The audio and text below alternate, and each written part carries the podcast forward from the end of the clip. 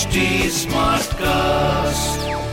You're listening to a Hindustan Times production brought to you by HT Smartcast. Hello, these are the top news for the day. The Union government will initiate a wide consultation with states and other stakeholders to examine a plea as to whether Hindus can be granted minority status in states where their numbers are less than those of other communities, an affidavit filed by the centre in the Supreme Court said on Monday, indicating a withdrawal of its previous stand on the issue.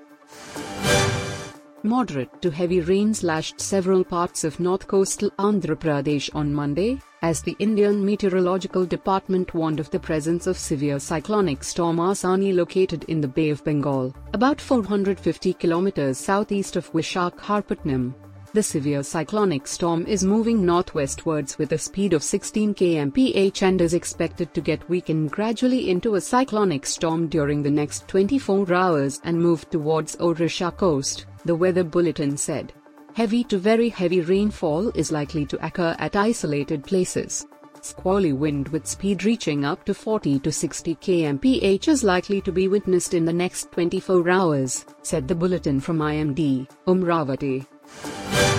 Sri Lanka saw its most violent day in recent weeks as Prime Minister Mahinda Rajapaksa quit from his post on Monday and clashes, far and wide, claimed at least five lives and left over 200 injured. Lawmaker Amarakeerthi Korala of the ruling party shot dead a 27-year-old man and then took his own life, reports said, as the country remained tense amid the country's worst economic crisis. The country has been struggling to meet the basic needs of the people. Imports of everything from milk to fuel have plunged, spawning dire food shortages and rolling power cuts are only some aspects of the escalating crisis.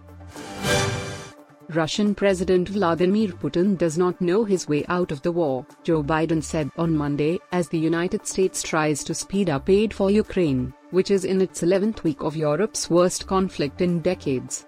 Calling Putin a very calculating man, the US president said, The Russian leader doesn't have a way out right now, and I'm trying to figure out what we do about that.